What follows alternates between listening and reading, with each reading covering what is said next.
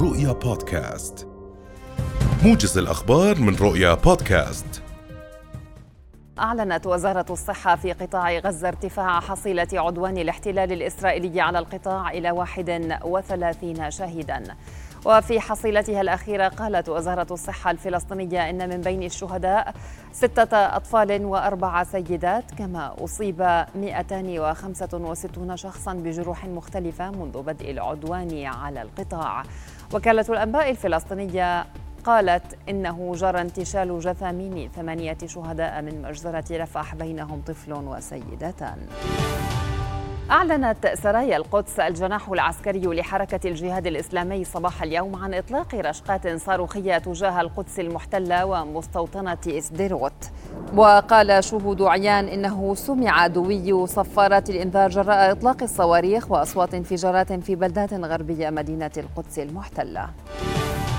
اقتحم أكثر من 1400 مستوطن اليوم ساحات المسجد الأقصى من جهة باب المغاربة بحراسة مشددة من شرطة الاحتلال الإسرائيلي وسط تحريق طائرة احتلالية في أجواء المسجد لمناسبة ما يسمى بذكرى خراب الهيكل المزعوم.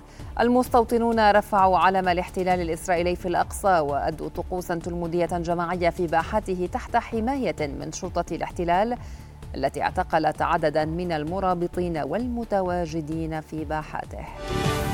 هذا وأدانت وزارة الخارجية وشؤون المغتربين اليوم استمرار الانتهاكات الإسرائيلية في المسجد الأقصى المبارك الحرم القدسي الشريف وآخرها السماح للمتطرفين وأحد أعضاء الكنيست باقتحام المسجد وانتهاك حرمته بحماية من الشرطة الإسرائيلية.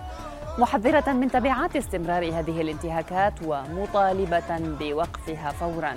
الناطق الرسمي باسم الوزارة سفير هيثم أبو الفول قال إن اقتحام المسجد الأقصى المبارك والممارسات الاستفزازية بحقه عدوان مدان ومرفوض وخرق واضح وفاضح للقانون الدولي وللوضع التاريخي والقانوني القائم في القدس ومقدساتها مؤكدا أن الانتهاكات والاعتداءات المتواصلة على المقدسات تمثل اتجاها خطيرا وتصرفا عبثيا غير مسؤول يوقف يفاقم عفوا التوتر ويدفع بالأوضاع إلى دوامة عنف مستمرة.